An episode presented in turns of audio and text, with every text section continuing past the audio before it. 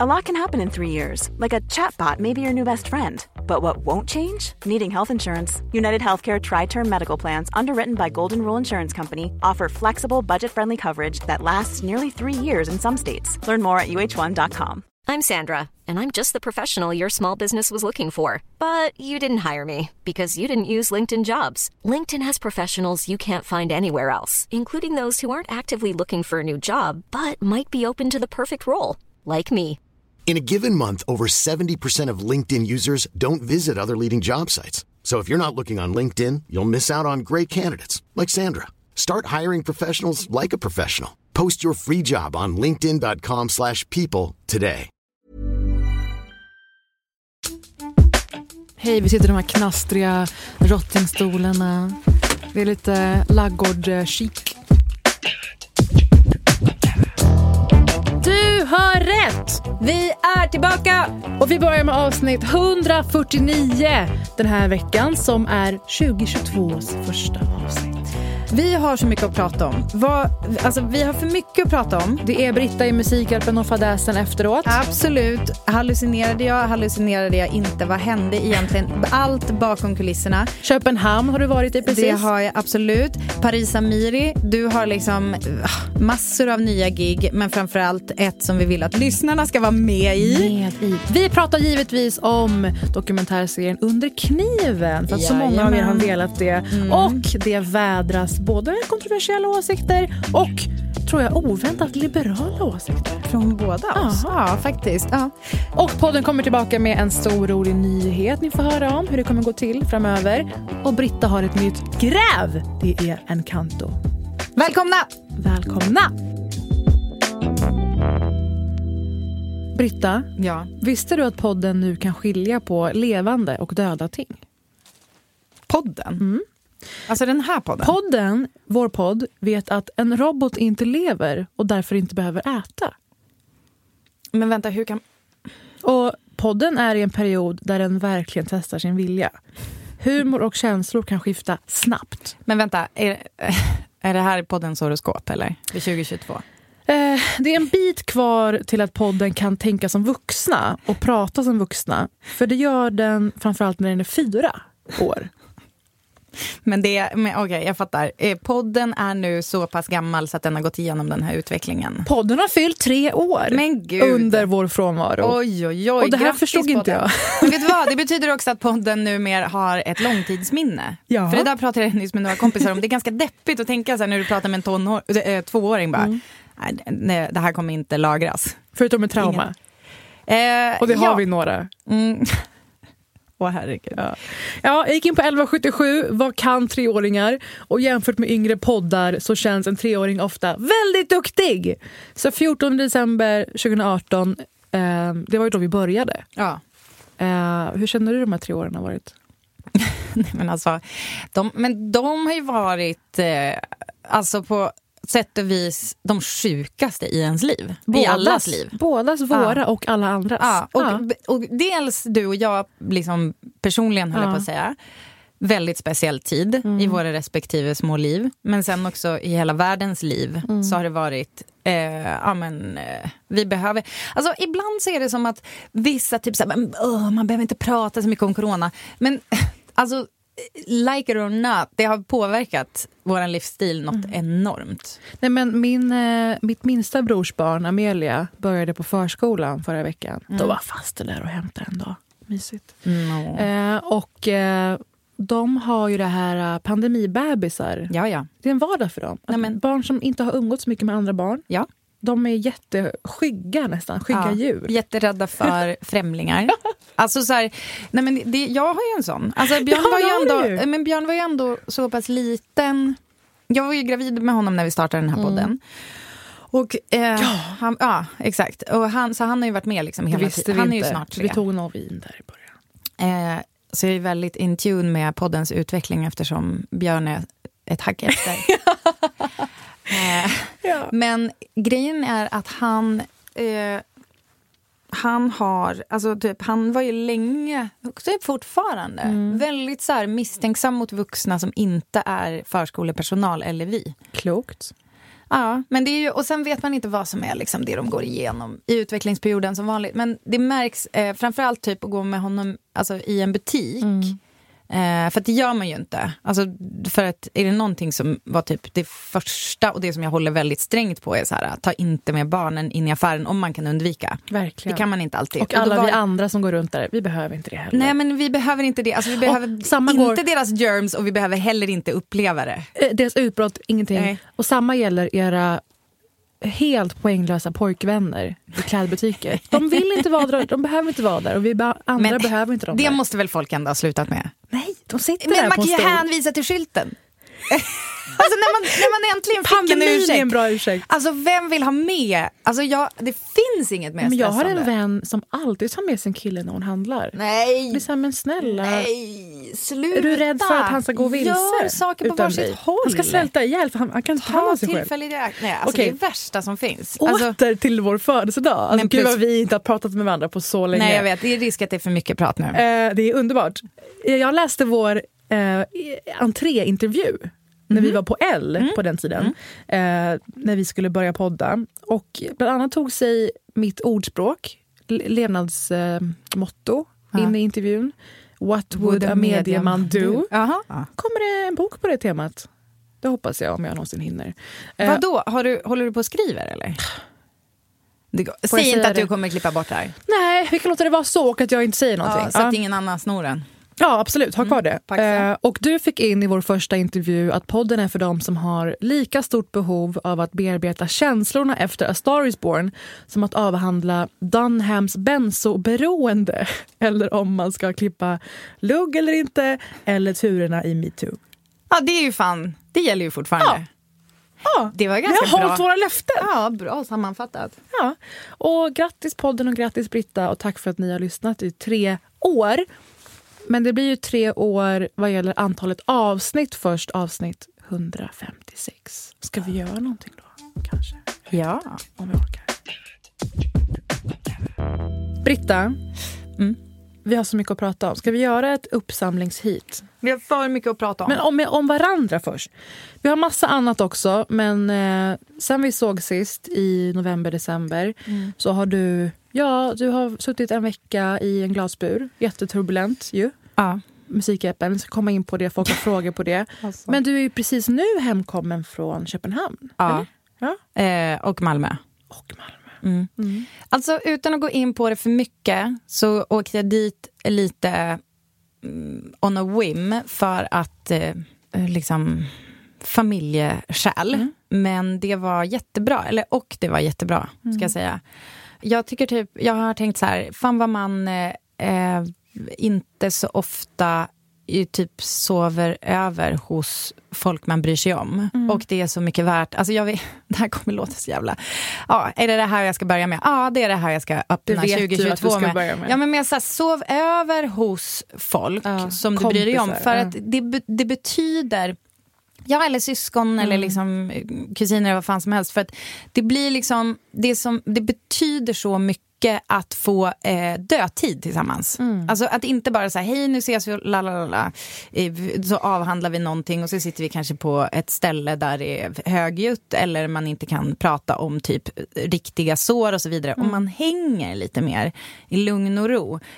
Äter frukost ihop. Ska du ha, vill du ha det grova brödet eller baguetten? Typ sådär. Där händer det liksom så himla mycket som är så värt. Alltså jag känner mig Eh, ja men du vet, det var ganska länge sedan jag outade att jag skulle omfamna flummet. Men det här, är- det här är typ en förlängning av det. Det är någon slags flumgrej som jag tror att vi mår jättebra av och som jag tror vi har varit svältfödda på som fan på sistone. Alltså de här två åren vad de har gjort med oss Socialt. på plan vi inte fattar, tror jag. Eh, nej men så jag förstår det, men annars Köpenhamn. Jag var ju där i höstas. Det är poddens andra hemstad nu. det är Nynäshamn och det är... Men nu har ju du glömt att jag är Nordens Jason Bourne. Jag, jag pratar såklart danska. Ja, för du har ju, som vi var inne på podden för ett tag sedan, För jag är eh, du Nordens har gjort dina... Du har, Jag har tre olika pass i min du väska. har jag kan försvinna så här. Vet vad nödutgången är. I, skitit Där, i där en där. strandtoalett på Danmarks Atlantkust. Visst var det så? Ja, bredvid det sanddyner som heter Klitter på danska. Ja, topless dessutom. Det, det stämmer. Ja, flum hippie-Britta, jag älskar den episod eran i ditt liv. Okej, men hur var, hur var det Danmark? Hur var Nej, men Köpenhamn? jag, alltså, jag känner mig så topp. fri. Alltså, jag känner mig så fri i Danmark. Tre topp, eh, lunchölen. Den ogenerade Mm. dubbla lunchölen. Jag kan inte hantera Köpenhamn. Alltså jag, jag fucking älskar skiten. Och jag önskar lite grann att jag, var, att jag bodde där. Och det är lite grann en sorg i mig att jag aldrig kommer göra det. För att eh, om jag vill fortsätta leva med min man, det, kommer, han kom, det skulle aldrig gå. Han kan väl salta vildsvinsskinn där också? Mitt i city, Slaktan och djur. Ja, kanske. Fredriksberg. Ja, varför inte? En ljuslägenhet med breda furugolv, vitsåpade eller svartmålade. Eh, Jordlager med rättika. Nej men alltså grejen är, alltså vet det är så jävla kul. När vi kom hem på kvällen och jag så här, vi var på Hej-butiken. Ja, fan, den, är, den är flera våningar. Ja, det är- måste och, man se och faktiskt. vet du vad som är underbart med den? Det är att de har också en massa krimskrams som, de inte, som inte nödvändigtvis är deras märke. Utan som de, Kurerat. ja, men Gör exakt. sånt, jag det är älskar det, det. som är grejen. Och så, så kommer jag hem och vi kliver in i min kompis Linas sovrum och jag bara eh, håller liksom en, en knallröd, jättefin, alltså perfekt nyans av knallröd men ändå en sopskyffel och håller fram den för henne och så jag bara, den här har jag köpt idag. Den, det var viktigt för mig att just en, so- alltså en sopskyffel, Paris. Det var det du fick med dig. det, bland annat. Eh, vad köpte jag mer? Kö fråga mig om jag köpte fina klistermärken på katter och eh, några tejpar med roliga mönster. Att det, ändå hör blev, det blev ändå grejer till barnen. Ja, alltså, de var ju till mig. Alltså, de Nej, de var till dig. mig. De var ju till mig. De var till Britta! Då ska vi se. Okej, nog om CPH. Mm. För jag kommer fråga dig nu. Det här är en fråga från poddlyssnare, men Oh. det har kommit kanske hundra. Britta, kan du berätta allt om hur det var runt Musikhjälpen och om hur media hörde av sig och skrev om allt på slutet? Åh, gud vad konstigt det var. Nej, men alltså, Musikhjälpen i korta drag var ju så här. Eh, jag och Oscar och Anis Don Demina, förlåt, Oscar Sia. Vi eh, åker dit, glada i hågen.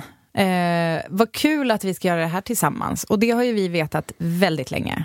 Eh, ett halvår, typ. Eh, och jag och Oskar känner ju varandra. Så vi, vi var ju också väldigt glada att göra det tillsammans. Eh, och sen Ni har så- bra eh, snackgame. Ni har gjort radio ihop förut också. Ja men alltså det är det som är grejen. Jag älskar också att jobba med Oscar. Vi har inte gjort jättemycket Mm. Han radio ihop. Mm. Men han är fantastisk för han är liksom, han är både, jag tänkte också på det när jag gjorde Melodifestivalen, som jag antar vi kommer prata mer om sen. Men alltså att han är så här, han, har, han är liksom både typ en gullig, liksom Sverige-favorit. Mm. Och han är också så här ganska, alltså som lite syrlig och arg. Mm. Vilket är, alltså som när han gör radio är han jättebra på att vara så här, inte stryka medhårs Mm. utan bara så här, fucka lite med den han pratar med och vara så här lite dryg. Och han har råd att vara det för att han är också jättefin person, liksom gullig och så. Men i alla fall, så typ dygn ett börjar han känna sig risig. Vänta, var det Mm. natten till? Nej, jag var med måndag, tisdag. Var han, var han tvungen att vara på Spybar dagen innan?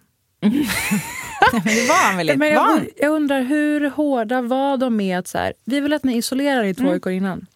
Självklart så fanns guidelines. Ja. Och det var, han var ju inte på Spybar, ska vi säga. snälla om det inte framgick. Eh, men och grejen är ju den också, så här, jag har ju haft mina barn på dagis. Mm. Alltså, då hade man ju behövt, alltså, skulle vi vara helt isolerade då hade jag behövt haft hemma dem en Ja. vecka. Och, Eller så här, Britta, ge bort dina barn i två veckor. ja, eller hur? Ja. Och, och då ska jag ändå vara själv vara Jag var bara nyfiken hur hårt det var. Ganska hårt, Ja. men ändå typ, jag skulle vilja säga frihet under ansvar. Ja. Ja.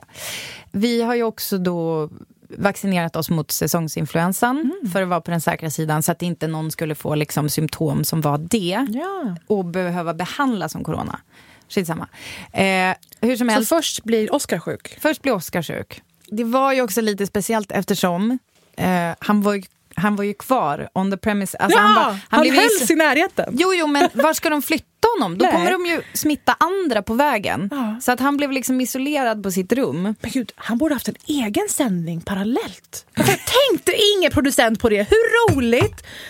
Hans Alltså, liksom han- riktiga glasburen, riktiga hå- hårda karantänen. In med en livestream på honom. Alltså buren i buren. ja, han sitter och kollar på er och live-kommenterar. Jag, jag hade gjort det så mycket bättre, Britta.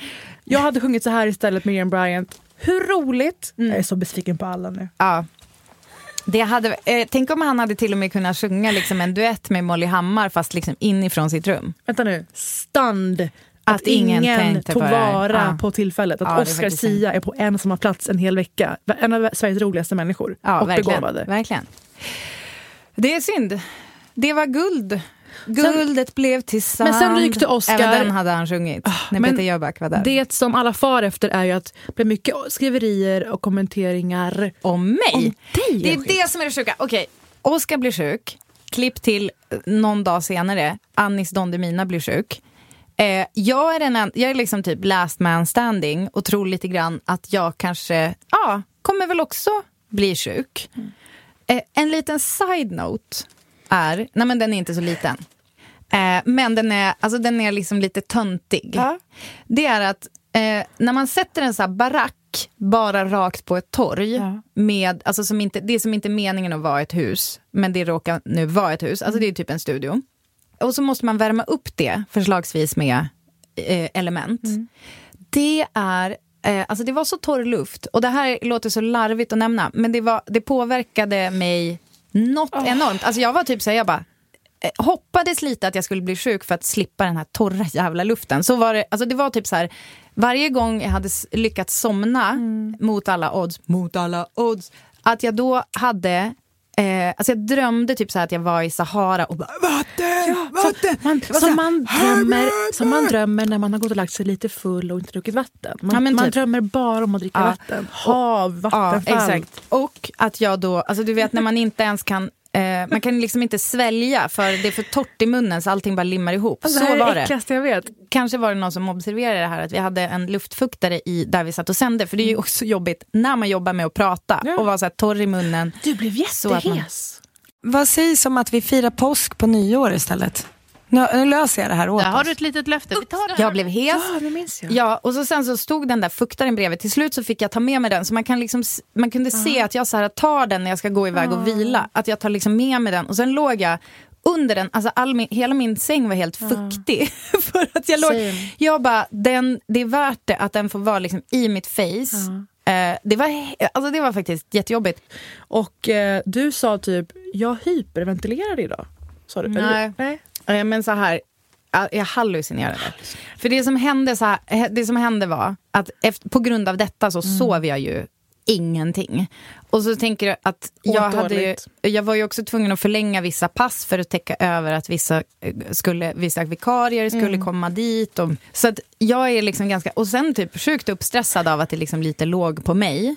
Allting. Eh, och så sen då sista dagen, då är det lite som att jag bara då blir det någon slags urladdning. Att jag bara, okej, jag klarar, nu är vi nästan i mål. Mm. Och då glömmer jag att dessutom att äta och man får väldigt lite mat som det är. Och så glömmer jag en måltid. Ja. Och då eh, dyker jag rätt snabbt. Ja, eh, och då eh, var det som att jag började, alltså jag märkte det när jag stod och sände och blandade ihop folks namn Mm. i listan. Och typ Asia kom in.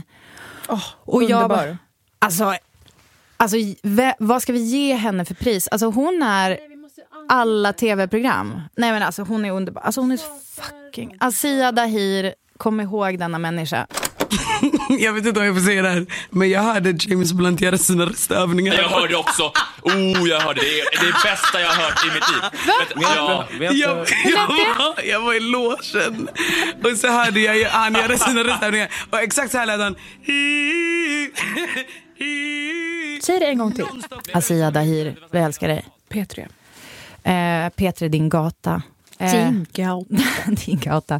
Eh, men alltså hon, ja, det var i alla fall så här, det var i samband med att så här, hon kommer in i stu- jo, det var jag stod bakom spakarna och märkte så här, att det typ snurrade lite grann. Jag typ eh, fick för mig, alltså jag kommer inte riktigt ihåg vilka som var runt mig. Nej. Det var typ så här, linje, ja, allt, de flöt ihop lite grann. Då jag bara, okej jag ska inte sitta vid spakarna. Så då bytte jag, jag tror kanske att det var, om det var Kodjo, eller det var kanske Linnea då, som jag bytte med. Och sen så minns inte jag jättemycket. Eh, och, men då var okej jag måste gå ut och vila.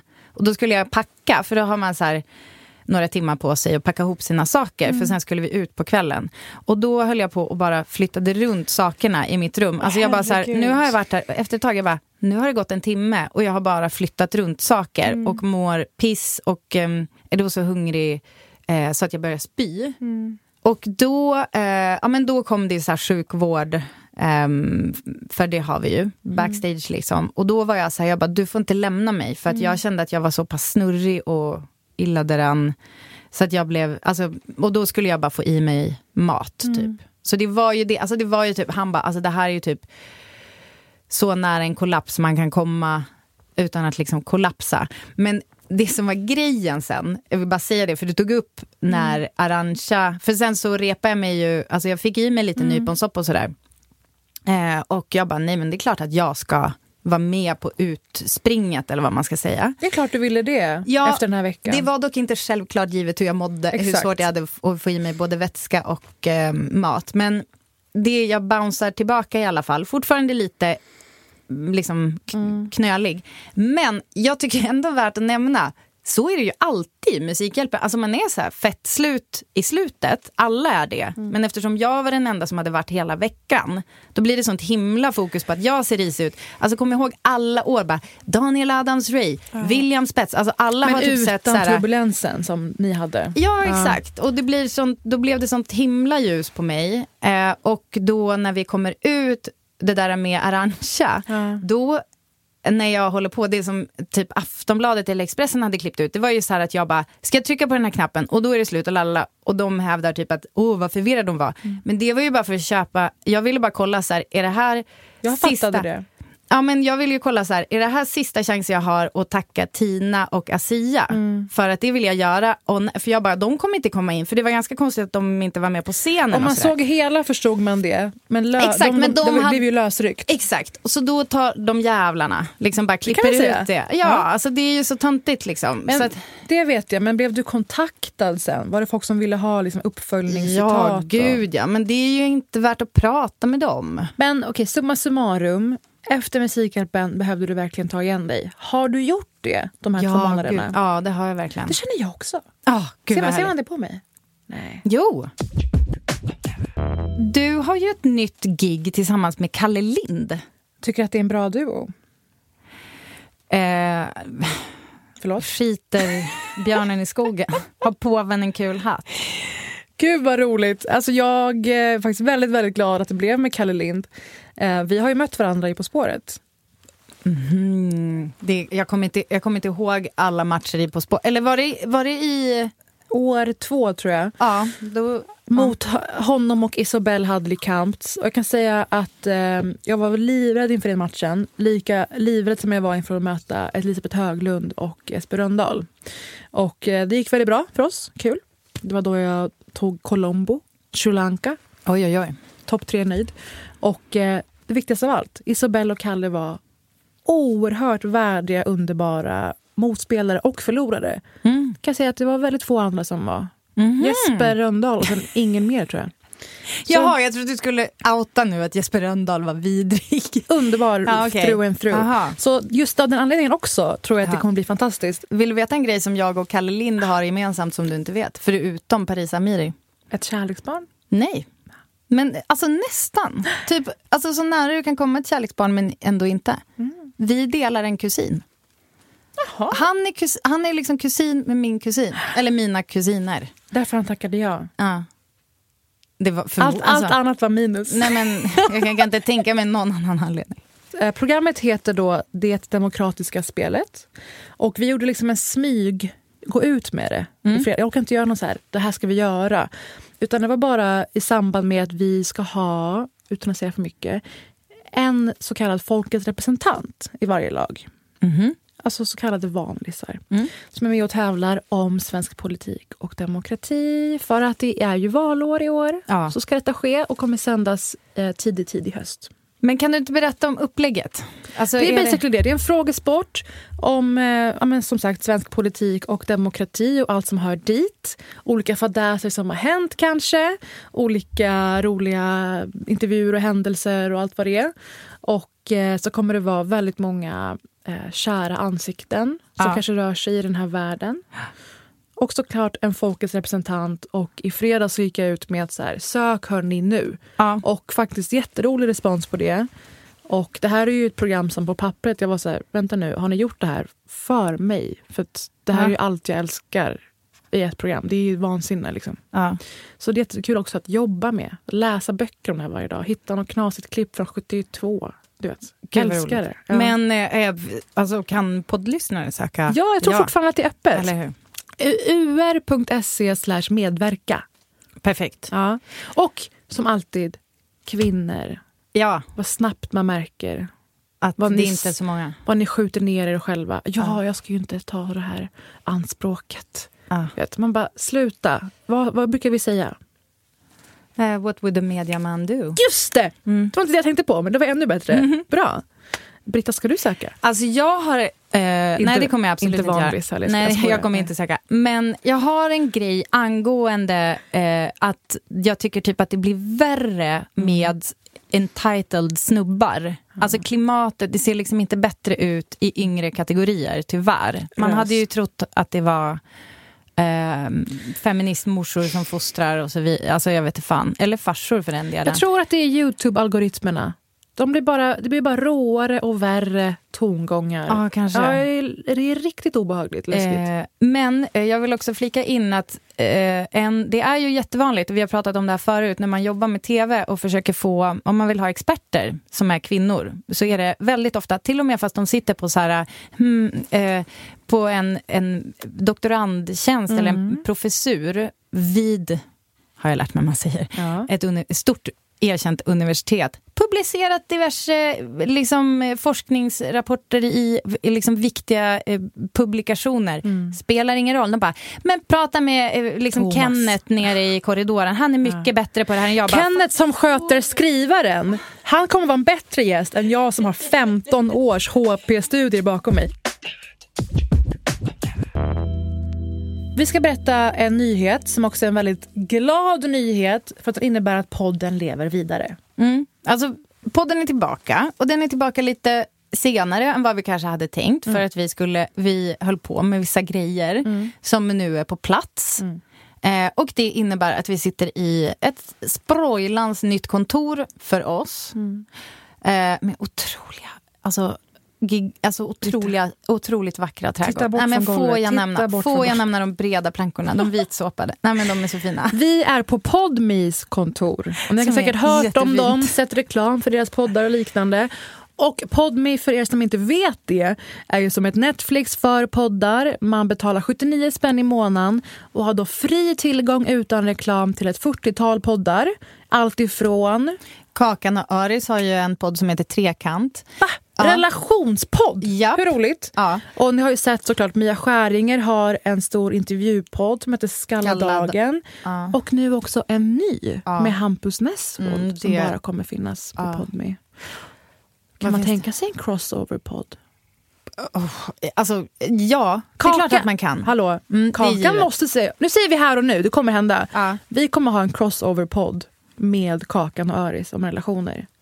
Hur bra? Och vadå? Så får lyssnarna skicka in sina frågor om relation. Åh, Nej, men vänta Gud nu. vad roligt. Det säger vi nu! Ja! Det är bestämt nu! Vi bestämde. Och så Mia Skäringer, hon kanske är lite svårare, men vi löser det så småningom. Hon känns jättesvår. Lite. Men vet ni vad? Eh, häng med på det äventyret när vi försöker tvinga henne att ha oss som gäst. Ja. Och utöver det så finns det väldigt påkostade redaktionella faktapoddar. Och det kommer komma väldigt många fler närmast tiden har jag förstått. Alltså det, det kommer så mycket godbitar som vi inte får prata om Nej, just nu. Men det. kanske i nästa avsnitt. Och det ni hör nu, det är ett av två så kallade fria avsnitt, gratisavsnitt, som kommer ligga kvar i RSSen. Och därefter kommer allting att kunna höras på Podme utan reklam. Självklart kommer ni känna igen gamla goa podden men det kommer också att hända en massa mer extra Mm. kul grejer som vi är supertaggade på. Och vi kommer såklart inte eh, leave you hanging. Ni kommer få rabatter och erbjudanden. Så missa inte det, det kommer i nästa avsnitt. Britta kläckte en så bra tävlingsidé under ett möte Ja, jag hade en så bra tävlingsidé. Det ska bli fantastiskt. Den, ja, Men vi, vi teasar bara. Och ta inte bort er prenumeration på podden i poddappar och sånt där. För vi kommer då och då släppa vissa avsnitt eller segment även där efter att de har gått i podme-appen. Mm. Så vi, Viktigt. Så vi försvinner inte helt och hållet från era liv om ni av någon anledning skulle känna att ni inte ännu Mm. vill fatta det här beslutet. Eh, det kommer, vi kommer släppa gratisavsnitt, som vi kallar det då, lite löpande. Mm. Så vi försvinner ingenstans, men om ni vill ha allt det härliga och lite till så hänger ni med oss till Podme. Det skulle vara superkul. Och Britta hintade lite om det, men det här är ju faktiskt hur vi kan möjliggöra podden. Fortsätta existera med den här podden trots alla våra andra uppdrag. Vi får lite mer stöd och backning eh, redaktionellt med producenter här. Och, ni får en podd helt utan reklam som fortfarande finns. Värt att nämna att på ett personligt plan så är det sån superpepp för vi har alltså, såna dunderproducenter här. Så att det är, alltså, podden kommer bara bli mycket bättre. Känns fantastiskt. Mm. 2022! What? Parisa, minns du när jag höll ett föredrag om Lin-Manuel Miranda? Vilken av gångerna? Eh, ja, just det. Eh, det, var, det är mer som en löpande följetong. Kanske man kan säga. Vi borde ha en ljudknapp för honom. Nu ska vi prata om... We're back with Lin Manuel Miranda. Please welcome back to the show our friend Lin Manuel Miranda. Ladies and gentlemen, please welcome Lin Manuel Miranda! Ja, exakt. En, ett eget segment i podden, ett återkommande. Har du sett Encanto? Jag har det. Hur många gånger? Har jag tre brorsbarn under tre? Mm. Ja, jag har sett kanske tio gånger. Tio gånger, ja. Jag tror att jag är inne på typ eh, 1404 gången jag tittar på det. Eller eh, Jag kanske är inte... inget fan, vill jag bara klargöra. Moana är fortfarande min grej. Ja, okej. Som han ju också skrev, Vajana säger vi på svenska. Ja, exakt. Förlåt. Men eh, jag förstår eh, att den har en väldig betydelse och mening. Det är bara det att jag tror inte att den berättelsen tilltalar mig så mycket, eller musiken. Men jag fattar att den har verkshöjd. Ja, Jag är med. Berättelsen om familjen Madrigal. Mm. Om, nu drar jag det då bara för den som inte har... Här är familjen Madrigal. Animerad. Eh, där det är då en eh, i eh, centrum, en abuela. Eh, och förlåt, ni som absolut inte har hängt med. Lin-Manuel Miranda är ju då den som har skrivit den. Och eh, också skrivit Hamilton som jag ju ja, höll ett längre föredrag om. Ehm, en musikal. Han är ett geni. En... ehm, Ja, alltså både musikaliskt och dramaturgiskt skulle jag vilja säga. Och Encanto är faktiskt sjukt nog, alltså Första gången jag såg den, inte superövertygad. Nej. Jag har ju längtat efter den här för att jag tog ju upp det redan innan. Kommer du ihåg, vad, apropå vad jag tog upp den? Eh, dubbningsröster i animerade filmer. Därför att jag hade ju sett trailern, och, och, men det var, liksom, det var inte klart vilka roller som skulle vara och sådär. Det Göra var- svenska röster. Det var under poddparollen Brittas scoop, eller Brittas gräv. Ja, och eh, hur har det gått då för en kanto? Och vad ska klargöra att skopet och grävet handlade ju om representation. Vill du? 100 procent ja. Alltså, eh, när man tar filmer med eh, alltså, personer, karaktärer som uppenbart Antingen liksom i filmen helt uppenbart så här, ja det är en svart person. Är det då en svart person i Sverige som gör den rösten? Eh, eller så kan det vara typ ett djur. Men om eh, liksom djuret, alltså, som i, eh, vad heter det där, Zootopia.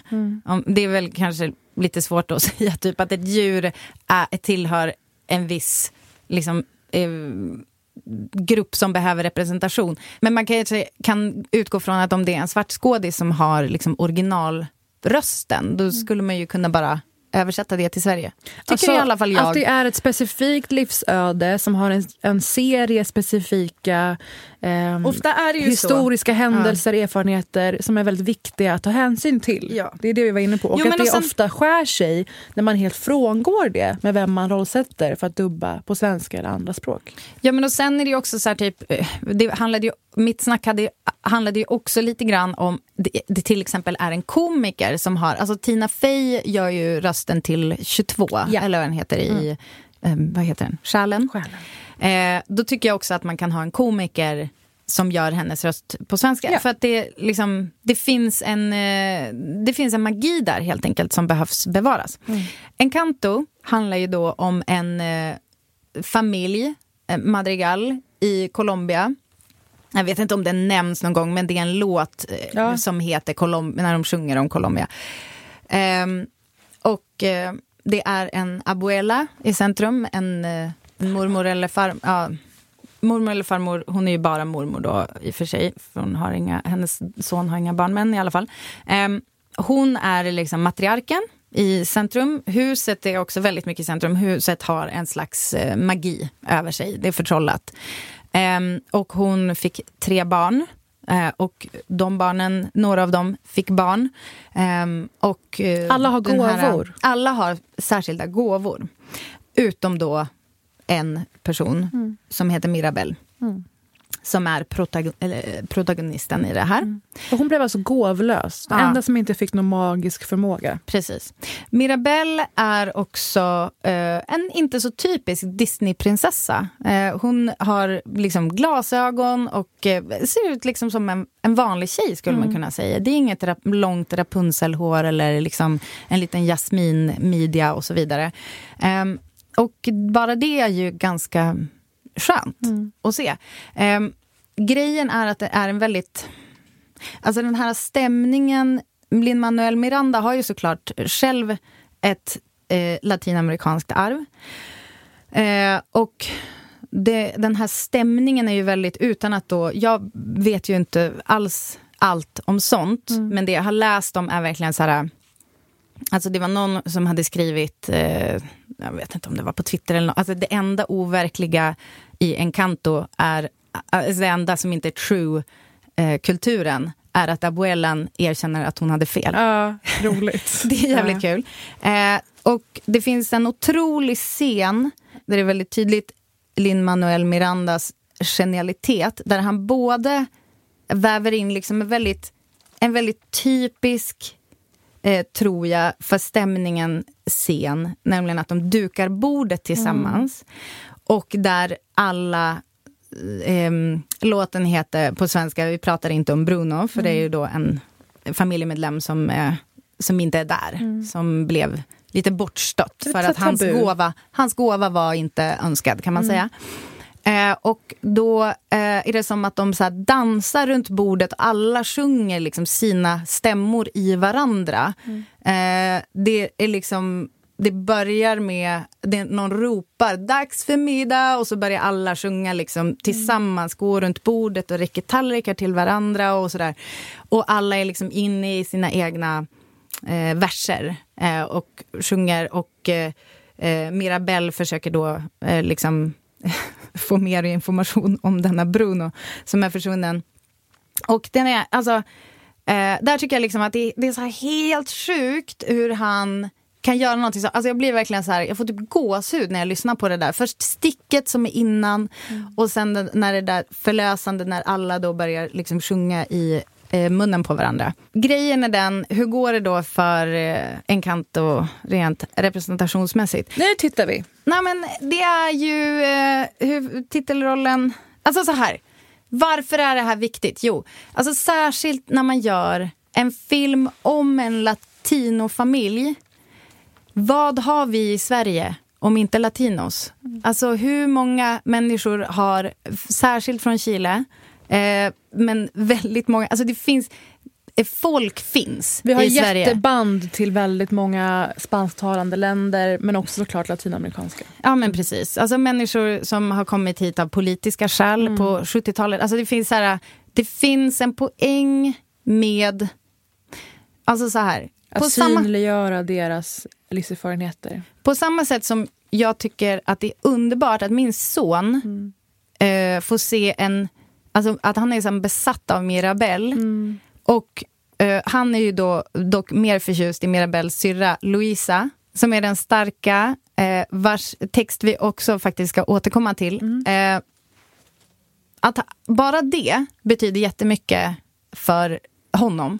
Att, få det är en här- kvinna som lyfter en åsna. Eh, ja, exakt. Men också Alltså tänk dig då om det är liksom ett barn med rötter i Sydamerika få höra En eh, en, annan. en annan från Sydamerika göra den rösten. Men det är Sandra Kassman som gör den rösten. Och det är ingenting ont om henne. Men att just själva titelrollen. Eh, och eh, i andra roller ser vi till exempel Anna Salin som, alltså, by the way, en fantastisk röst. Alltså otrolig. Hon gör den här um, Peppa som hon spelar eh, jättebra. Men fortfarande, så, det, alltså, vad händer med representationen? Och nog finns det väl människor, det, det jag också efterlyser i Sverige är ju att man kanske om man jobbar på så här dubbningsstudio, kanske titta lite så längre än typ det, gi, det givna gardet. Liksom. Så det, det är en väldigt märklig miss för just den här filmen, liksom för just själen. För det, vissa berättelser är så sammanvävda med personerna, grupperna den Mm. porträtterar. Ja, och sen finns det också vissa översättningsgrejer som jag reagerar på. Både det att, alltså, det, de säger ju, på, i, i engelska versionen säger de mycket mer, liksom slänger in eh, spanska ord. Jag vill bara säga, jag såg ju West Side Story, den nya av Spielberg, eh, på bio häromveckan. Jag är ju besatt av originalet. Jag älskar den filmen och musikalen. Och eh, den gamla den är ju daterad på så sätt att det inte är folk som är sant latinamerikanska som spelas. Och det är vissa daterade eh, bilder, narrativ om skådespelarna. Och Spielberg är hans omgörning som verkligen inte behövdes och som man inte behöver se. Det kan jag vara helt ärlig med. Det är en 6 av 10 max. Ehm, den eh, utmärker sig ändå på att den har spanska ord sammanvävt med engelska repliker utan att man subtitlar över det till Ja. engelska. Och Det har varit väldigt viktigt för Spielberg och det har tagits emot väldigt väl av den eh, communityn. Och att de faktiskt spelas av personer som är latinamerikanska. Mm. Jag är ju speciellt kär i Ariana DeBose som är en Broadway-gigant. En ung, fantastisk kvinna som spelar Anita. Och Anita är ju väldigt viktig i originalet. Hon är en väldigt så här, kraftfull, självständig kvinna. Och hon är sann, alltså hon är sann, hon är äkta puertorican också. Och det här handlar ju om just den communityn. Och då har många stört sig på att hon spelar Maria, är mycket ljusare, icke-puertorican. Så det- Förstår du? Så det är viktigt för dem som så ofta finner sig i att vara ignorerade. Ja. De får ju ännu större betydelse. Ja, Jag förstår dig. Jag vill verkligen vara superdunder tydlig med att det inte någon skugga ska falla på prestationerna i rollerna. För att de är... Mm. Är jag tycker att ja. det är ändå... Många av, av de här tolkningarna har ändå en enorm nivå. Mm. Särskilt shout-out till Stran Chetin, tror jag förlåt om jag uttalar fel, som gör rollen som Isabella, den perfekta liksom, blomsterskapande tjejen. Fantastisk röst. Och också Hilda Hense som är Dolores. Eh, och sen har vi ju då eh, våran favorit eh, som, eh, i rollen som Louisa, den starka, Daniela Ratana. Det står Vänta, Daniela... det är Daniela Ratana Ja, hon, är, hon är eh, creddad som Daniela Sörensen, alltså hennes Ja. eh, maiden name, eller på att säga. Eh, hon gör ju den här rollen som eh, eh, starka Du Louisa skojar, jag har Madrigal. jag har inte tänkt på det. Alltså, Om ni har missat det, Daniela Ratana är en av Sveriges mest intressanta, spännande popstjärnor och Ja. människor. Och jag intervjuade henne i Kvartssamtalet säsong Ja. två. Se Fortfarande på. SVT Play. Alltså vilken lysande stjärna och Nej, men hon personlighet. är en så otro, exakt, stjärna, Mm. personlighet, eh, eh, har, kommer liksom från gospel. Eh, jag är nu liksom popprinsessa Mm. nummer uno, eller ens prinsessa, alltså fucking, eh, hon är drottningen Koloss. som hon själv sjunger. Du sa precis, ja jag klarade det, jag dog inte. Vad tänkte du då? Jag tänkte jag skulle kissa på mig eller bajsa på mig, men jag gjorde inte det. Nej, det är torrt. Men sen också är du första personen som sjunger om ladd, alltså kokain, på allsång. Ja, så kanske det kan Bara vara. det är ett pris? Ja. ja. Jag fick ju bajs, kiss och ladd på Mm. allsången. Och hon gör den här låten som heter Under ytan på svenska. Och den är... Men alltså, den låter typ som... Alltså det är så typiskt Daniela att inte ha sagt snackat något. om det här Ja, på jag vet. Instagram. Det är Ja, så jävla roligt. Men alltså, jag undrar varför. Alltså, jag är typ så här, har, de, har de skrivit fel? Men nu har de faktiskt ändrat också på Wikipedia. Ja. För förut så stod det bara Daniela Sörensen. Men nu Ah. har de satt ihop det. Men grejen är att den här låten, Under ytan, alltså den låter som, den låter typ som så här, Feven sjunger den. Alltså förstår du? På ett bra sätt. Under ytan, alltså Ja. sådär. Ja. Och det är så sjukt att Lin-Manuel Miranda, han har väl ingen aning om Feven, men det, detta hände i alla fall. Och Eller så har låten- han det. Scoop. Det jag vill prata- Britta Gräv. Ja, kanske. Det jag vill prata om i den här låten är i alla fall att den handlar om, det är ju då alltså Louisa som är så stark, men då det som händer med magin är liksom att folks krafter börjar vackla lite grann. Och hon börjar tvivla på, eh, vad är jag utan min superkraft? Och eh, det är ju det är ju sjukt att han lyckas skriva roller som dels den perfekta, duktiga flickan Isabella som kan skapa blommor. Hon ska alltid vara så vacker och perfekt. Frigörelseprocess om tre, två, ett. Louisa som bär alla, bär allting fysiskt, kan bära broar och berg. Vad händer om hennes krafter? Alltså det är ju ganska typisk kvinnoroll. Eh, att liksom, eh, texten eh, är liksom eh, I'm the strong one, I'm not nervous, I'm as tough as the crust of the earth is. Uh, I don't ask how hard the work is, got a rough, indestructible surface. Uh, I take what I'm handed, I break what's demanding.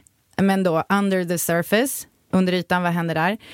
Och där, eh, den låten är otrolig, svinbra. Men den har liksom, alltså i översättningen, den är liksom skulle jag vilja säga lite plattare. Den är fortfarande, alltså det är en jättebra låt och det finns, alltså det som bygger upp till det man skulle kunna kalla refräng, alltså Daniela gör det otroligt. Men det är liksom på, på engelska så är, är, säger den bland annat under the surface i feel berserk as a tightrope walker in a three ring circus. Under the surface, was Hercules ever like, yo, I don't wanna fight Cerberus? Men rappa. Ja, men men alltså, det är helt annat... eh, Alltså, ja. förstår du? Det är ju som skämt som jag tycker också går förlorade. Och det är också det som är så här, jag vet inte, alltså kan någon typ, kan någon se över typ så här översättningsgrej, alltså översättning Men och rollsättning. behandla, det, så sluta behandla det som barnfilmer man inte ska Exakt, anstränga det sig är med. inte Alvin och gänget. Liksom. Eller Alvin och gänget har säkert också jättehög nivå egentligen Mm. på original. Men det blir som att i översättning då tror man typ att det är så här, det är barnprogram och så Mm. sköter man det lite med vänsterhanden. Och det är jävligt synd, särskilt när det är en sån jävla juvel som den här filmen faktiskt är. Och både tematiskt och i låtskriveriet, fantastiskt. Britta Gräv, 2022.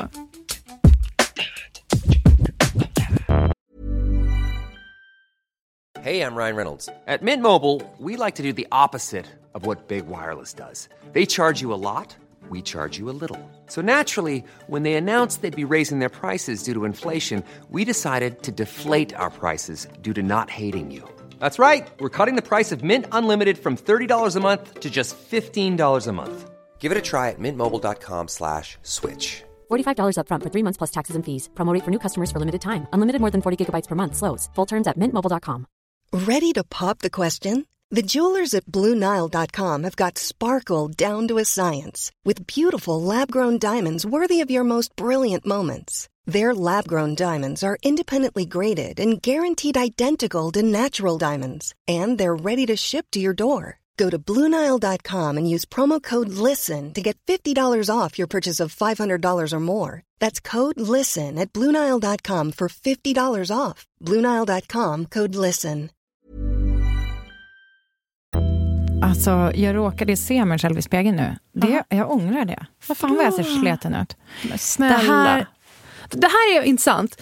Om det därför inte hade funnits en spegel, då hade du fortfarande mått bra nu när du kom ut från toan. Ja. Lyckligt ovetandes om. Du ser helt normal ut. Jag tror att, ibland tror jag att man filtrerar det mot hur man mår just idag. Man är extra trött, man är extra hård mot Nej, sig men själv. alltså du vet, ja, jo det är sant. Men, ja, Men ja. bra ingång till det vi ska snacka om nu. Eh, många, många, många har hört av sig och frågat kan ni komma med Britta och Parisa macheten, alltså perspektivet på dokumentärserien Under kniven? Du har ju hört om den, gissar jag. Jo tack. Min eh, man är ju med. Ja, och vi kommer verkligen behöva avgränsa alla närbesläktade frågor. Jag vill ju ta upp till exempel Liv Strömquists bok snart. Och då kan vi ta upp det här med värdet av utseende i vår tid och sådär, absolut. Men några grejer vill jag lyfta med den här som jag tycker har varit intressant. Den har varit väldigt omskriven. Mm. tycker jag, för att vara en sån här serie om plastikoperationer. Mm. Alltså skönhetsoperationer även kallat. Ehm, och full transparens, mannen som har producerat denna och eh, lagt in sig själv i det hela och berättar om sina egna ingrepp. Det är Erik Galli och det är en vän till mig och tidigare kollega på många produktioner. Däribland Cobra. Han och jag filmade ett avsnitt i New York om dragqueen-kulturen. Ballroom och sådär. Tråkigt för, Mm. ett, för detta liv man Ja. haft. Och eh, han gjorde även Pornfluencers som vi ju pratade om i höstas. Avsnitt 127. Jätteintressant.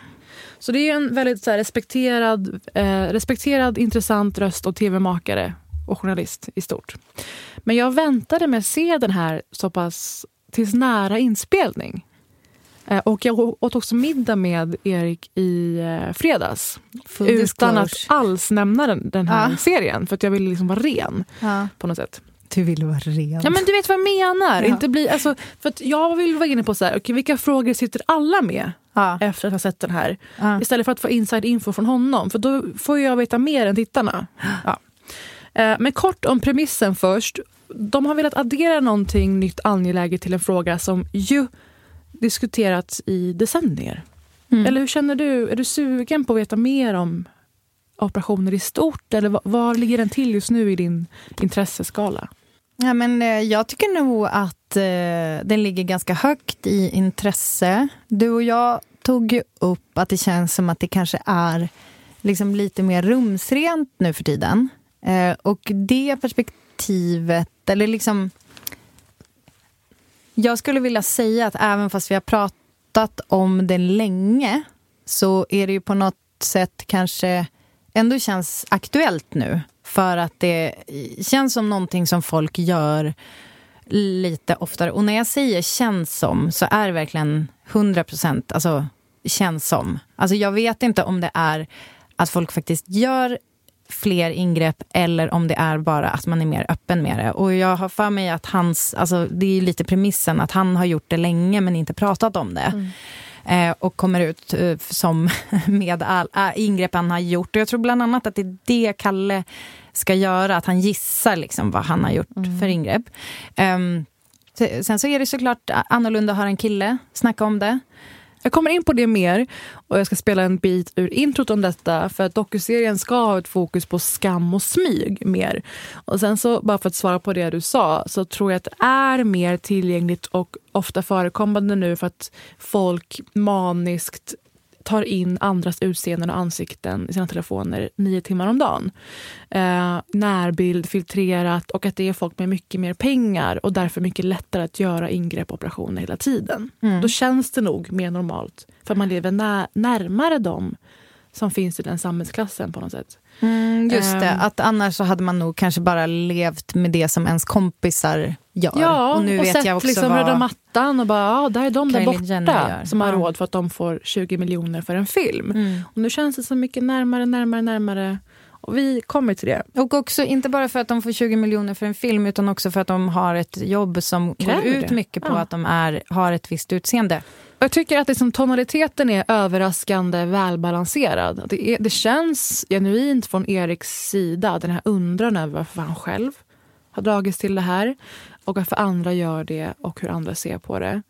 Um, och det är såklart, det graviterar mellan, kan man säga, väldigt stor självdistans och självupptagenhet.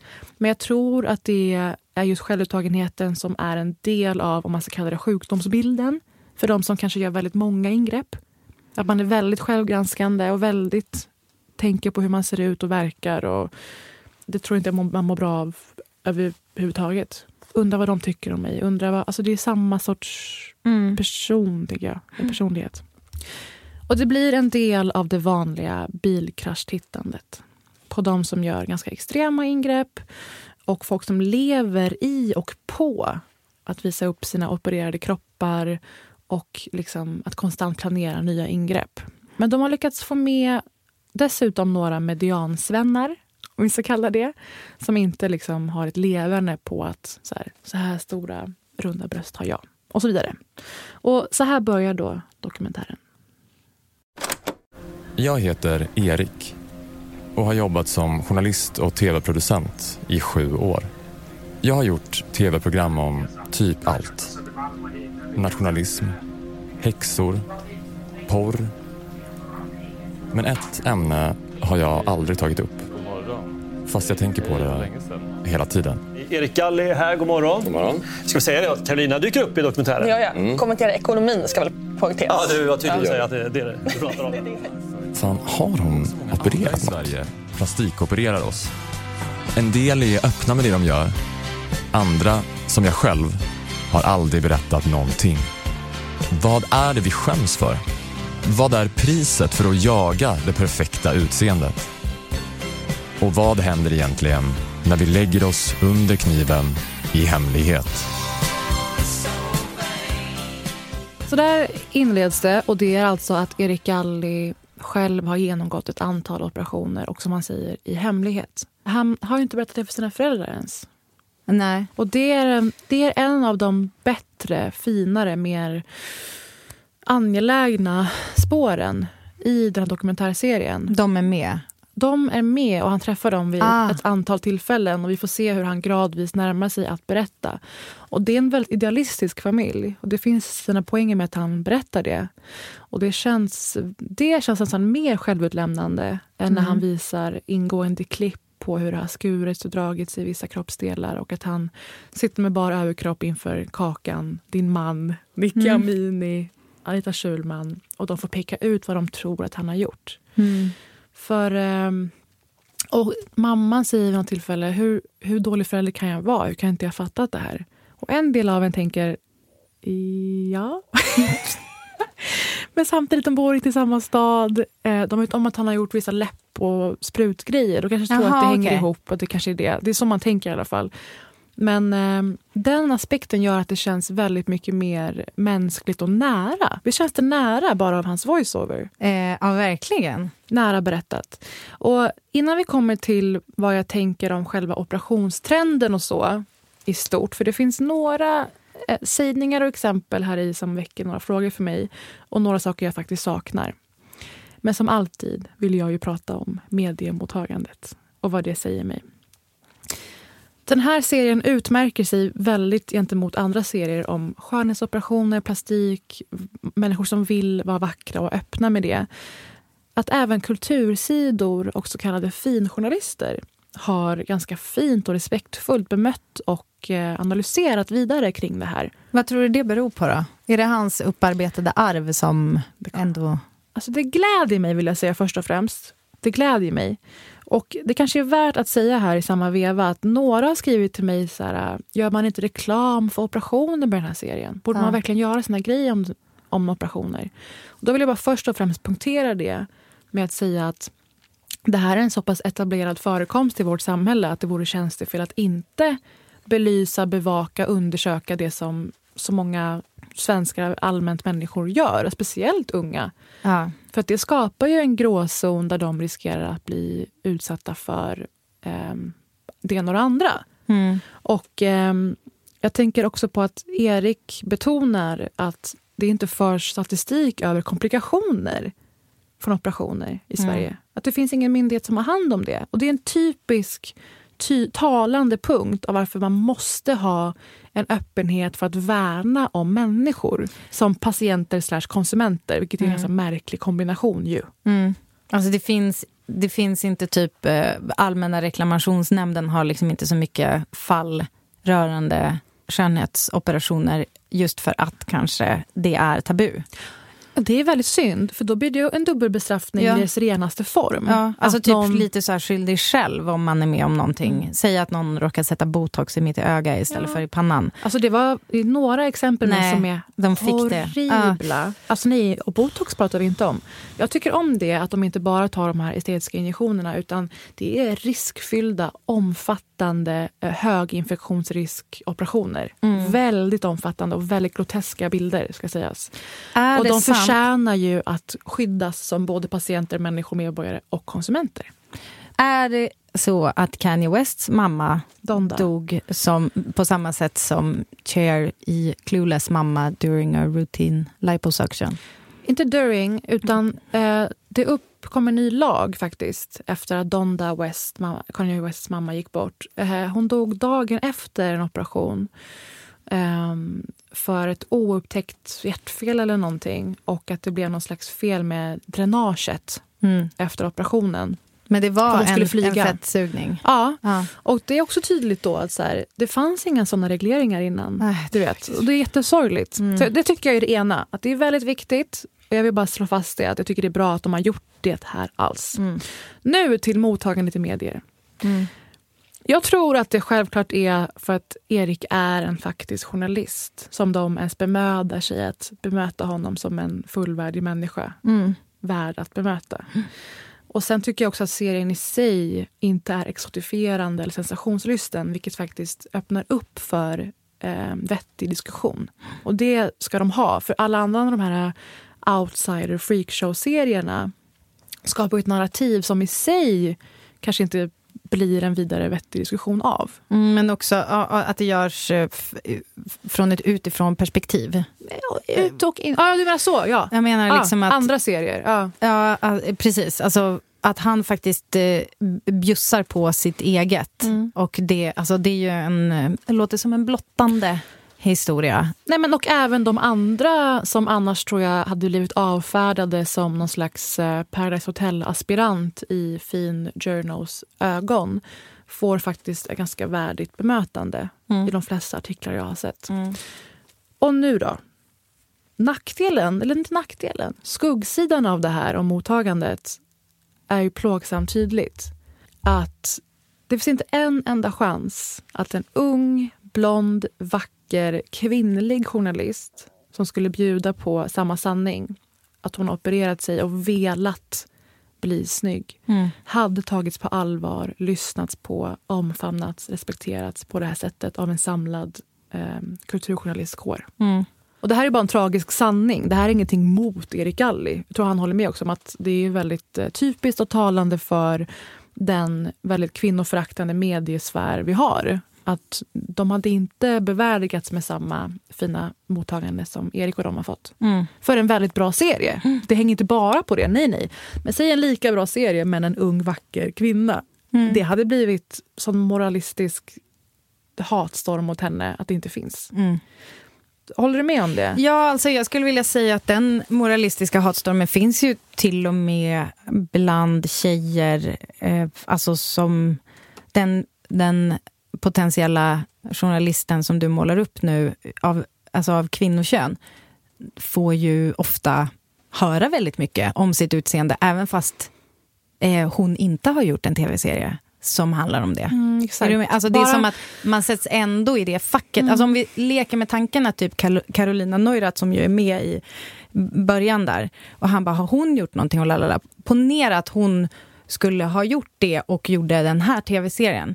Helt annorlunda Hon- mottagande av medierna, tror jag. Hon har ju förföljts å det grövsta. En Mm. liksom stora journalistpriset belönad eh, Grävande multigeni, journalist. Ja. ekonomireporter, liksom. Exakt. skrivit x antal böcker. Hon blir ju... Ja. Mycket bra exempel. Och ett talande exempel är att till och med Lena Andersson, en debattör som konsekvent uttryckt sig föraktfullt mot särskilt kvinnor, är så öppen och accepterande mot en sån här serie. I SvD skrev hon om filosofi apropå serien. Hon skänker en väldig mening och respekt. Och jag håller med henne. Och jag tycker bara att hon skulle gärna få använda sig av den medmänskligheten även mot kvinnor. Lena. Och det landar ju lustigt i tiden, för att det finns en grej vi inte har pratat om i höstas. Och Det var det här när olika äldre kvinnliga journalister som Ann Heberlein och Åsa Linderborg bara vädrade att de har svårt att acceptera att eh, behöva se sig själva på bilder och i tv numera. När de medverkar här och där. Att de har börjat dra sig från att medverka i saker för att det är så jobbigt. De sa en sån sak, vilket är djupt mänskligt. Allmänmänskligt, att- men även specifikt för kvinnor. Det är jobbigt att behöva se att man ser annorlunda ut och äldre ut och eh, dessutom ser det och resten av hela Sverige ser det. Det här ledde ju till otroligt alltså föraktfulla, förminskande texter om dem. Hur de, ska ni vara intellektuella? Ska ni föreställa Mm. intellektuella kvinnor? Och framför allt från andra Feminister. andra feministiskt profilerade Ja. kvinnor. Så de skulle, deras intellektuella status skulle ifrågasättas för att de delade med sig av en sån djupt mänsklig sanning. Och som ju är extra påtaglig för officiella, offentliga kvinnor. Mm. Så det tycker jag verkligen talar för att det här hade aldrig gått om det var, nu sa du Carolina Neurath, Mm. nu tänker jag på vem fan som helst. Eh, och jag tycker att det är förhoppningsvis ett steg i, i rätt riktning. Att Erik Alltså- bröt in den här eh, så muren, eller vad man ska kalla det. Mm. Och jag hoppas att man kan vara så här tillåtande med även andra personer. det där du säger med Ann Heberlein och gänget, att det är ju, alltså jag menar, det är ju inte nödvändigtvis vi som har kravet på oss att vara knullbara, utan det är ju samhället. Och det får man höra. Eller man, men jag gissar att det har ju många sådana kvinnor har ju kommit ut och berättat liksom att de blir Nej, men typ utskällda av samma anledning Nej, men som en snälla. blond, eh, liksom söt kan Jag, bli jag utskälld. syns i hel kropp i tre sekunder i slutet av På spåret. Ja. I två säsonger. Ja. Mängden äckliga brev som bara handlar om hur fet och ful jag är. I de tre sekunderna. Förstår du? Jag är där och pratar om berg. Ja, så, så ser de olika måttstockarna ut. Ehm, och bara för att komma in på lite av... av Men för det, för Poängen är ju då att när man, alltså om man faller samhället då i smaken Mm. och är där med sin attraktiva kropp, eh, då ska den... Då är det också, då är det också liksom skit på det. Då blir man Om- misstänkliggjord, dumförklarad, kan bara vara ett bimbo, ett våp som har legat med någon, jada jada. Och sen när man inte eh, liksom lever upp till... Ja, Då blir du, vet. osynlig, oknullbar, helt oduglig, Ja, usel, kan och gå och slänga dig i vattnet. Och sen och liksom vädra minsta tanke om att, att man kanske önskar att man då hade elasticiteten eller hyaluronsyran som en 25-åriga jag. Då är det liksom, då har man plötsligt eh, tappat i intellektuell eh, kraft. Ja, precis. Mm. Då är du bara ett våp. Ja. Och ett våp skall du förbli. Vidare om serien. Det finns ju en person som är eh, väldigt inne på ingrepp. Väldigt många olika ingrepp. Och eh, Jag tror inte att jag är så besatt av enskilda ingrepp och operationer. Det kan ha hänt någonting drastiskt i någons liv. Jag vill inte lägga judgment över det. Man känner inte igen sig själv i spegeln längre. Man har varit med om någonting Du livsomvälvande. pratar om rekonstruktiv... Nej, jag pratar om allt möjligt. Jaha. Du personligen kanske har en hang-up som du har verkligen kämpat med. Jag lägger mig inte i det, faktiskt. Det finns några saker jag verkligen bryr mig om. Och jag kommer räkna upp dem. Till att börja med så vill jag säga att jag tycker man ska göra skillnad på någon slags serieingreppare. För vad som blir påtagligt genom dokumentärserien är att det finns en, paritet, finns en likhet med spelmissbruk och shoppingmissbruk här. Ja. Varför försätter man så mycket energi och resurser i form av tid, tankar, pengar, smärta och liknande för saker som är så fruktansvärt riskfyllt ehm, och kostsamt allt vad det är. För då har man ju en idé om hur det här ska förändra ens liv och ens tillvaro i stort. Ja. Som sällan är realistisk. Självklart kan du nå lycka genom att lägga dig under kniven. Den som inte har fått den här otroligt tillfredsställande kicken efter att ha gjort ett ingrepp, den har missat något. Jag har gjort tre bröstförstoringar, en brazilian butt lift, en hakförminskning, fettsugning av magen och jag planerar att göra ett facelift, temple implants, kindimplantat, necklift, eventuellt ta bort lite revben. Jag sitter just nu, alltså knappt ett dygn ifrån en operation. Och nu sitter jag alltså på fullaste allvar och redan bokar in nästa ingrepp. Min lilla övernattningslägenhet, världens billigaste. Det är så jag har råd med alla mina operationer. Det här var Tessa. Två saker. Det ena... Bara två saker. Två saker för att försöka avgränsa allting. Det ena, alltså saker jag saknar och sådär. Revben. Revben har jag. Två saker jag saknar. Det ena, någon slags... De tar upp självkänsla kort med en terapeut. Men jag saknar i stort någonting om så livserfarenheter, självkänsla, vad man hoppas det ska innebära. Hon kanske är lite mer öppen med att hon, tror hon tror på att det här ger lycka. Erik kanske vid några få gånger säger att han drömmer om att få en miljon och att han vet vilka tio ingrepp han då ska göra utan att jag riktigt förstår vad han, hoppas att det ska medföra. Mm. Två, ekonomi. Ekonomi, ekonomi, ekonomi, Mm. ekonomi. Nationalekonomi kopplat till genus, kopplat till kapitalism, kopplat till... Och jag tycker inte att en serie behöver rymma allting. Men top of mind för mig när jag ser det här med min politiska analys är ju såklart...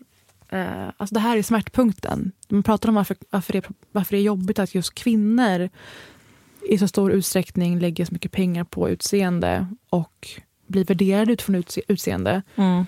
är att det inte är en oändlig resurs och det är inte en permanent investering. Mm. Utan det är pengar i så kallade sjön utöver den liksom skjuts det kan medföra i form av så pepp och lycka. Och kanske Varför är den inte permanent? Om man gör en hakförminskning, Nej, den är nej. väl ändå... Jag alltså menar säger jag du som har kommer drömt lite bli om- ful någon gång ändå. Du kommer bli gammal och ful ändå. Du kommer dö någon gång ändå. Jo, det jo, var lite men- det jag var inne på. Ja, jag vet. Men grejen är, jag tänker att man kanske ändå hoppas att det är det man stoppar. Det är det jag tror.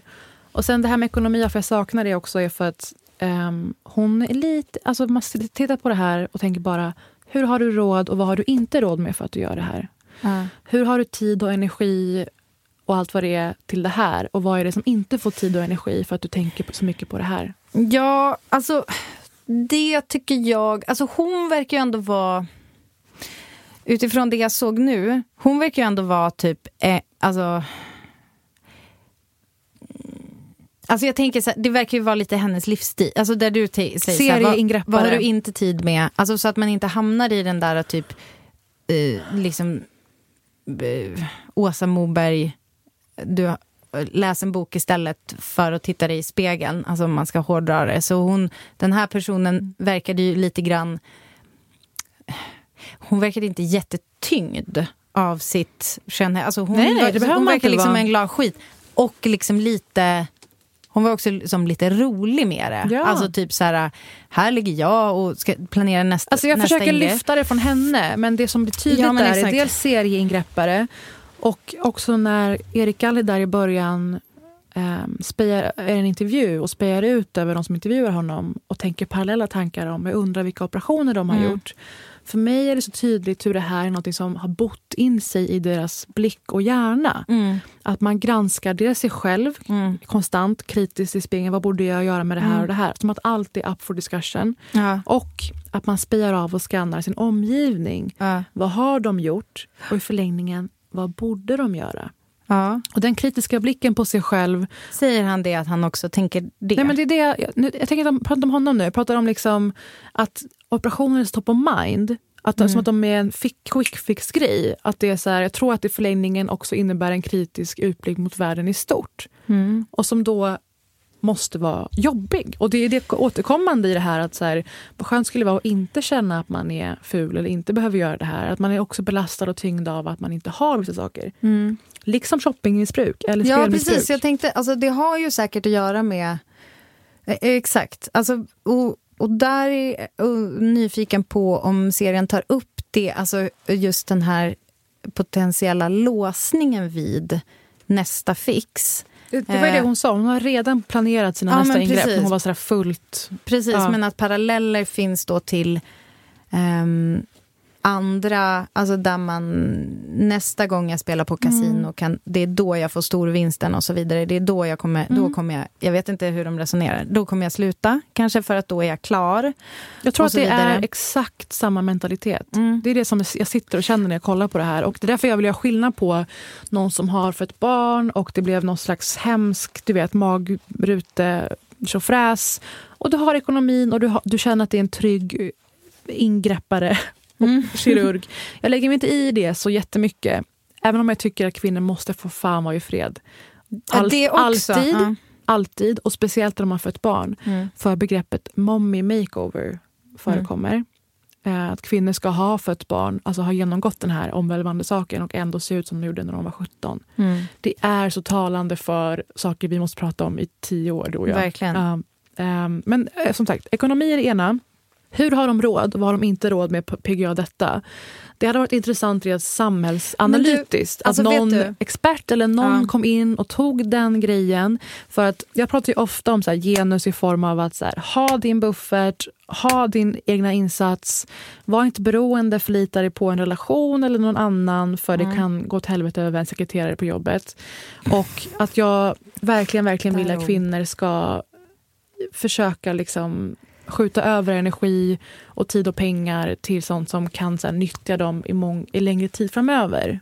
Vilket inte alltid är såna här saker. Och då vill jag också lägga till att i och med att det handlar om ekonomi så finns det ett förhållningssätt.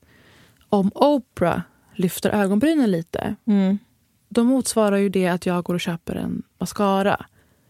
Om du, alltså, nu menar inte jag med smärta och allt det här runt omkring. Ja, ja, ja. Jag menar ekonomi i fickan. Mm. Och det är väldigt viktigt. Alltså någon går och färgar håret. Det kostar typ 2000 spänn. Det visste inte jag. Mm.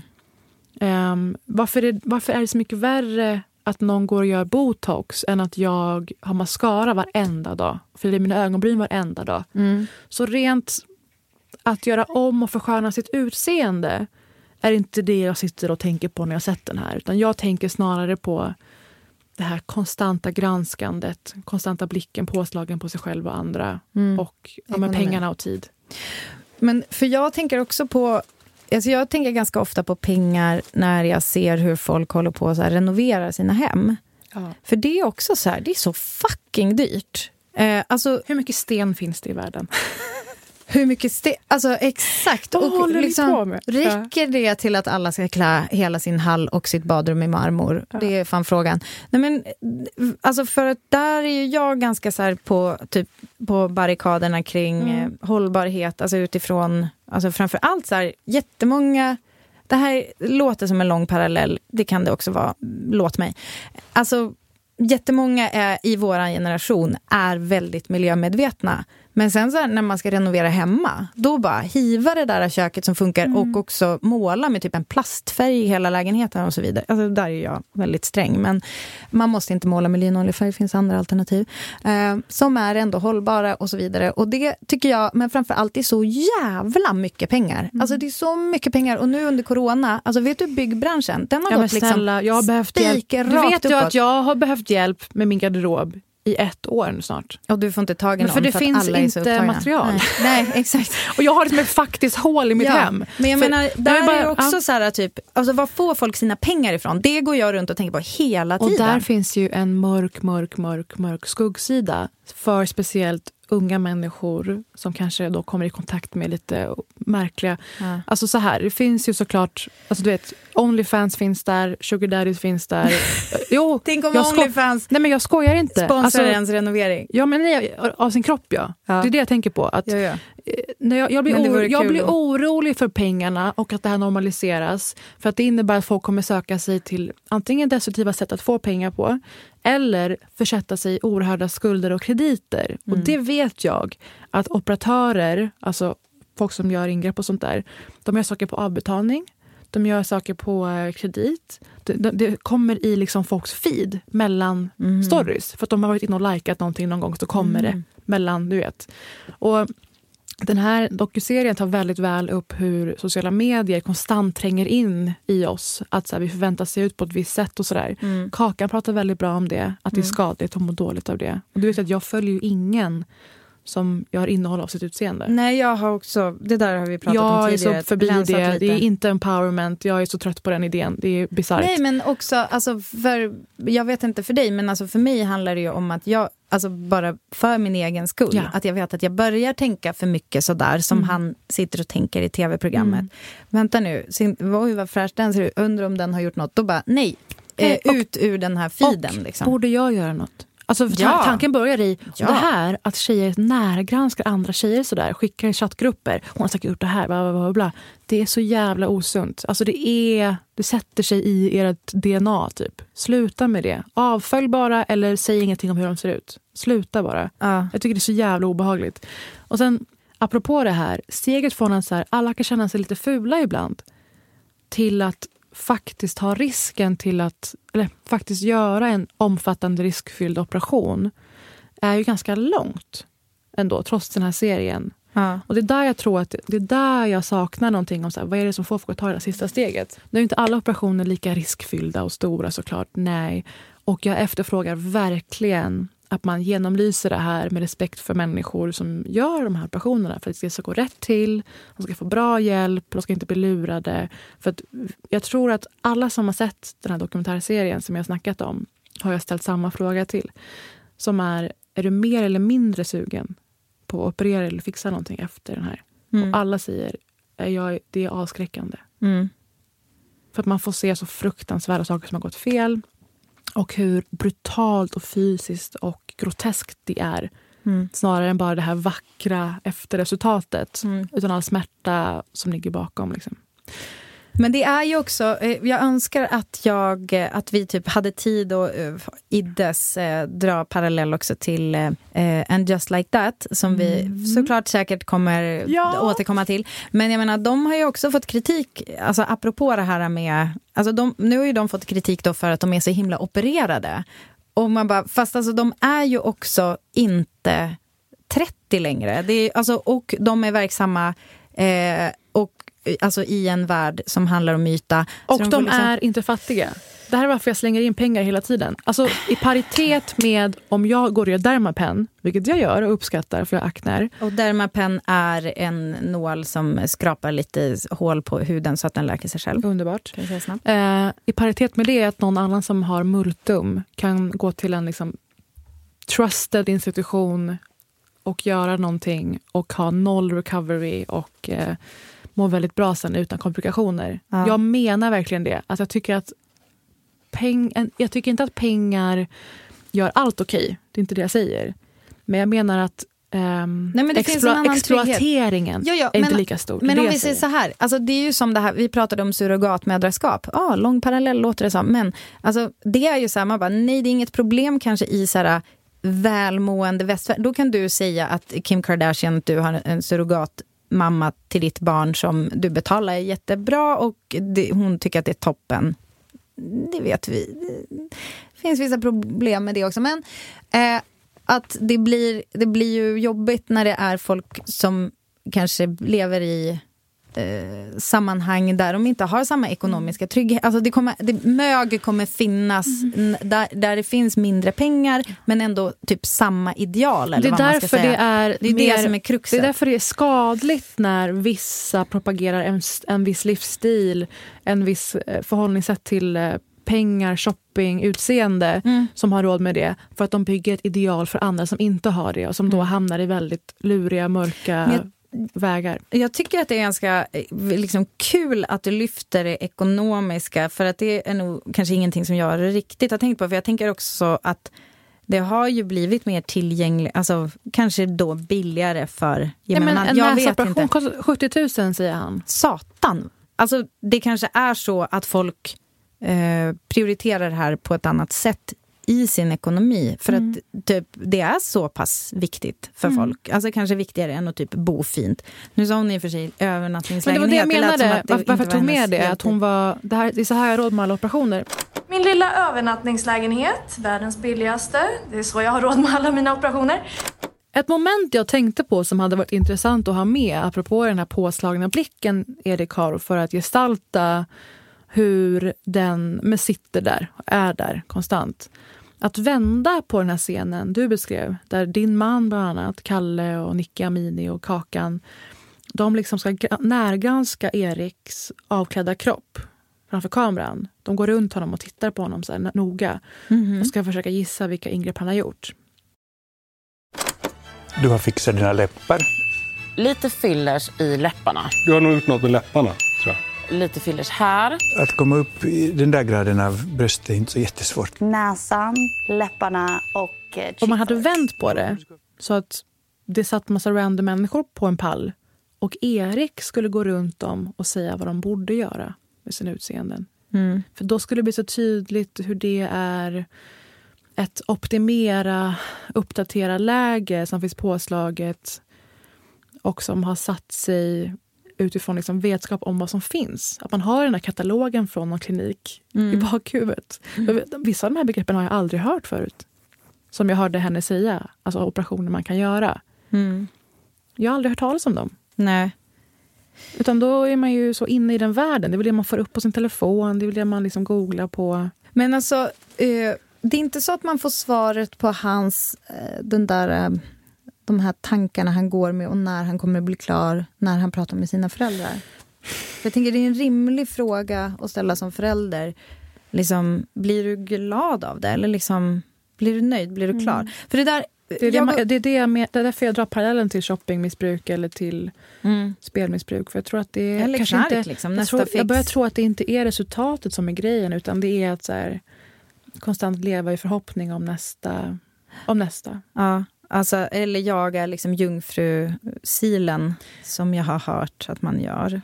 Jag har Alltså liksom jag blir upprymd av att jag ska ta körkort. Det kommer hända något positivt i mitt liv. En slags förändring. Ja, men- avancera mig. Nej, men vid ett tillfälle så berättar Erik att när han var liten så var han bög och väldigt, väldigt ensam. Och hemlig med att han var just bög också. Och det, alltså, det förklarar ju väldigt mycket säkert, förstår jag, för väldigt många. Alltså det är en väldig ensamhet och säkert väldigt självkritik också. Om man är uppvuxen runt sig homofoba personer i skolan. Eller, Ja, man blir skam. väldigt hård mot sig själv. Om man, ja, jag tror verkligen det. Så jag, jag är inte inne på moral så mycket, tror jag. Jag bryr mig inte mycket om det. Utan verkligen så här, livsvillkor, är det jobbigt att tänka på sånt här? Och Ja. vad kostar det? Typ?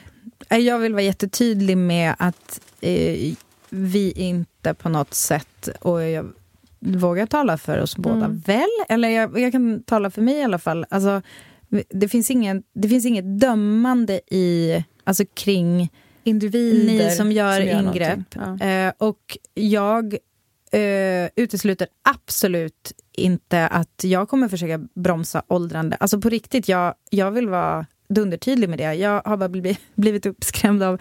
Jag gjorde ju ett program som heter Grym kemi Mm. och då sa Ulf, som jag jobbar med, som är kemist, Mm, han, han sa att en, en matsked bo, botox så kan du döda hela kvarteret. Alltså typ, vi var i Stockholm. Han Mm. bara, du kan, du kan liksom ha ihjäl hela det här kvarteret med en matsked. Och jag bara, oj det känns stressigt att det är människor som hanterar det, som, alltså kanske inte på så här typ kliniker Det är först enbart. förra året som det ens blev reglerat vilka som får. Ah, va? Det är det här Det jag inte- menar. det alltså, fort inte ens det en är reglering. framför allt kvinnor, unga kvinnor som ägnar sig åt någonting så, får det så blir det en laglös jävla utsugarverksamhet. Ja. Så det är inte heller okej. Nej. Så jag är inte intresserad av liksom, moral som sagt eller varför, Nej. eller, varför eller, eller om individer har gjort det. Men jag vill alltid prata om struktur, jag vill alltid prata om liksom, um, utseendefixering och omöjliga ideal Ja. och vad det kostar folk i deras liv i övrigt. Ja.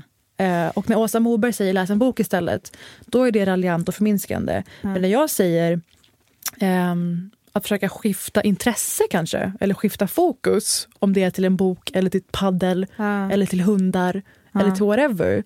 Att jag tror inte att det här är något som i förlängningen enskilt gör någon lyckligare. Och det Nej. tycker jag är bra att de tar upp det också i den här serien. Det var spännande Ja. att höra. Exakt, men sen så vet vi ju alla att vi är ju ändå slavar under patriarkatet och som har lärt oss att vi är våra utseenden. Vi blir så jävla bedömda hela tiden och så vidare. Så det är ju, jag tycker typ också att det är så här, eh, att det är typ inte ens eget fel om man går runt med de här tankarna. Nej, men Alltså, snälla, det är, det är återigen, varför står 100% jag och målar på ögonbryn varje morgon och mascara? Och varför eh, färgar man håret annars? Mm. För att man vill kunna passera i olika rum eh, och inte bli liksom mött med frakt för att man är så jävla ful och sliten. Och Ja. eh, jag har all förståelse för att alla försöker bara uthärda den här skiten. Exakt. Ska det vara? eh, och då skulle jag vilja, jag skulle också vilja, eh, svaret på det som du sa skulle kunna vara eh, komikern Eliza Schlesinger som absolut har fått en del kängor för att hon är typ en snygg blond tjej eh, som gör hon är alltså komiker, det är hennes jobb. Som Lena, hon- Lena Andersson skulle säkert ha enorm respekt för henne. Absolut. Och hon säger så här. It's not makeup, it's war paint. Det är ett krig där ute. Vi försöker bara ta oss igenom det. Så det är inte... Men Och där om- kommer passningen Kiev, eller där kommer passningen Ukraina och Ryssland. Där det är så här att man ska, alltså. Oj, oj, oj. Jo, men så här. Det är warpaint. Och det här är vi brukar snacka om alltid. Att det finns en skillnad på vad man gör för att uthärda i rådande klimat och samhällsskick. och vad man gör för att försöka själv vara en murbräcka mot det. Och du och jag som är semi-offentliga, och det är de också inne på, det är några som är med som har så här, saker de inte har berättat om, som har Instagram och sådär. Att man inte vill inspirera eller pressa någon annan att göra någonting.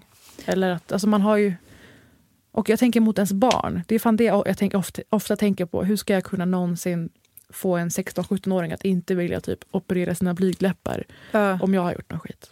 Det är jätteintressant också den här frågan, när blir man klar? Mm. Eh, för att det där jag och Kalle brukar, faktiskt, Kalle, vi brukar prata om det här med att när man, om man tränar, Mm. om man blir liksom så besatt av att man ska typ ha, Exakt. alltså att man tränar för en viss kropp. Mm. Det är också så här, okej men nu när du har dina abs, är du nöjd då?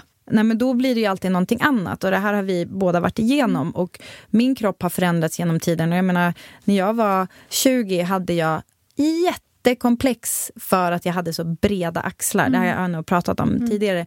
Ehm, hade jag kunnat göra smalare axlar då kanske jag hade gjort. Men nu är jag jätteglad för dem. För att det liksom, det passar min kropp. Alltså vet jag fan, alltså varför skulle jag ha, eller liksom, det är jag. Typ. Och, och det där, men samtidigt finns det ju alltså, absolut saker som jag tittar för länge på i spegeln och sådär. Jag är på inget sätt fri från komplex, men jag vill liksom inte lägga dem. Och jag märker också så här, i hur folk ibland eh, i DMs, ehm, alltså hur ska jag säga? Det, det finns liksom en, en bild av mig och min kropp som, som är den utåt, som jag inte delar i mitt huvud.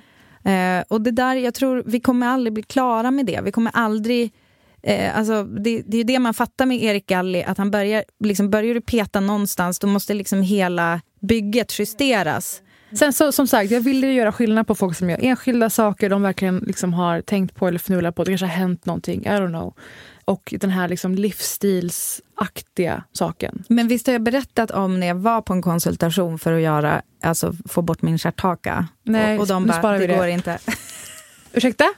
Det blev inget? Nej, alltså de bara, det går inte. Jag bara, ni kan väl, men ni kan ju förändra folks, eh, folks näsor. Nej, deras lösning var Vänta, att du fylla har på. inte ens en stjärthaka? Nej men slut. Ja, men du försvinn jag har en, försvinn, om ja, du- men du vet, du- ja. ett sånt hang-up. Men då var det, lösningen var istället att fylla upp den Ja. eh, mer. Eh, alltså, Ja, bra att de sa nej. Här- jag vet inte återigen, om det här ska bra vara att de med. sa nej. Ja, fan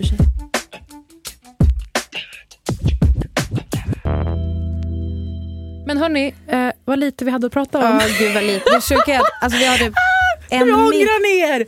Nej, sluta podda igen. För det första, vi har dragit över vår tid med en halvtimme. För det andra, minst. För det andra eh, så har vi typ en meter anteckningar kvar. Nej, men så här, jag kan spara ganska mycket av det jag hade tänkt. Jag har ett nytt format också till Mm. nästa vecka. Eh, tack för att ni är med oss igen, som sagt. Och eh, det ska bli jättekul, för det är ju också valår. Alltså, det kommer bli så kul. 2022, är det nu det händer? Ja! Puss, tack för att ni är med oss. Tack för att ni är med oss. Tack för att ni har hittat tillbaka. Om, alltså, tipsa en vän Ja. för fan. Och gå in och ratea oss i diverse såna appar. Det. det. blir vi jätteglada för. Ehm, och, Och skriv till oss på Britta och Parisa på Instagram med tips, idéer och åsikter. Vi älskar det. ja, det gör vi. Puss! Puss och kram!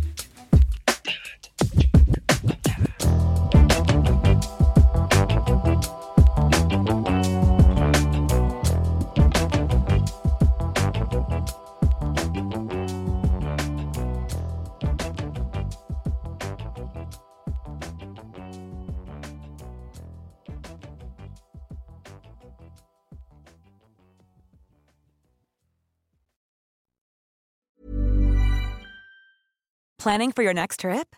Elevate your travel style with Quince. Quince has all the jet setting essentials you'll want for your next getaway, like European linen, premium luggage options, buttery soft Italian leather bags, and so much more. And is all priced at 50 to 80% less than similar brands. Plus, Quince only works with factories that use safe and ethical manufacturing practices. Pack your bags with high-quality essentials you'll be wearing for vacations to come with Quince. Go to quince.com slash pack for free shipping and 365-day returns.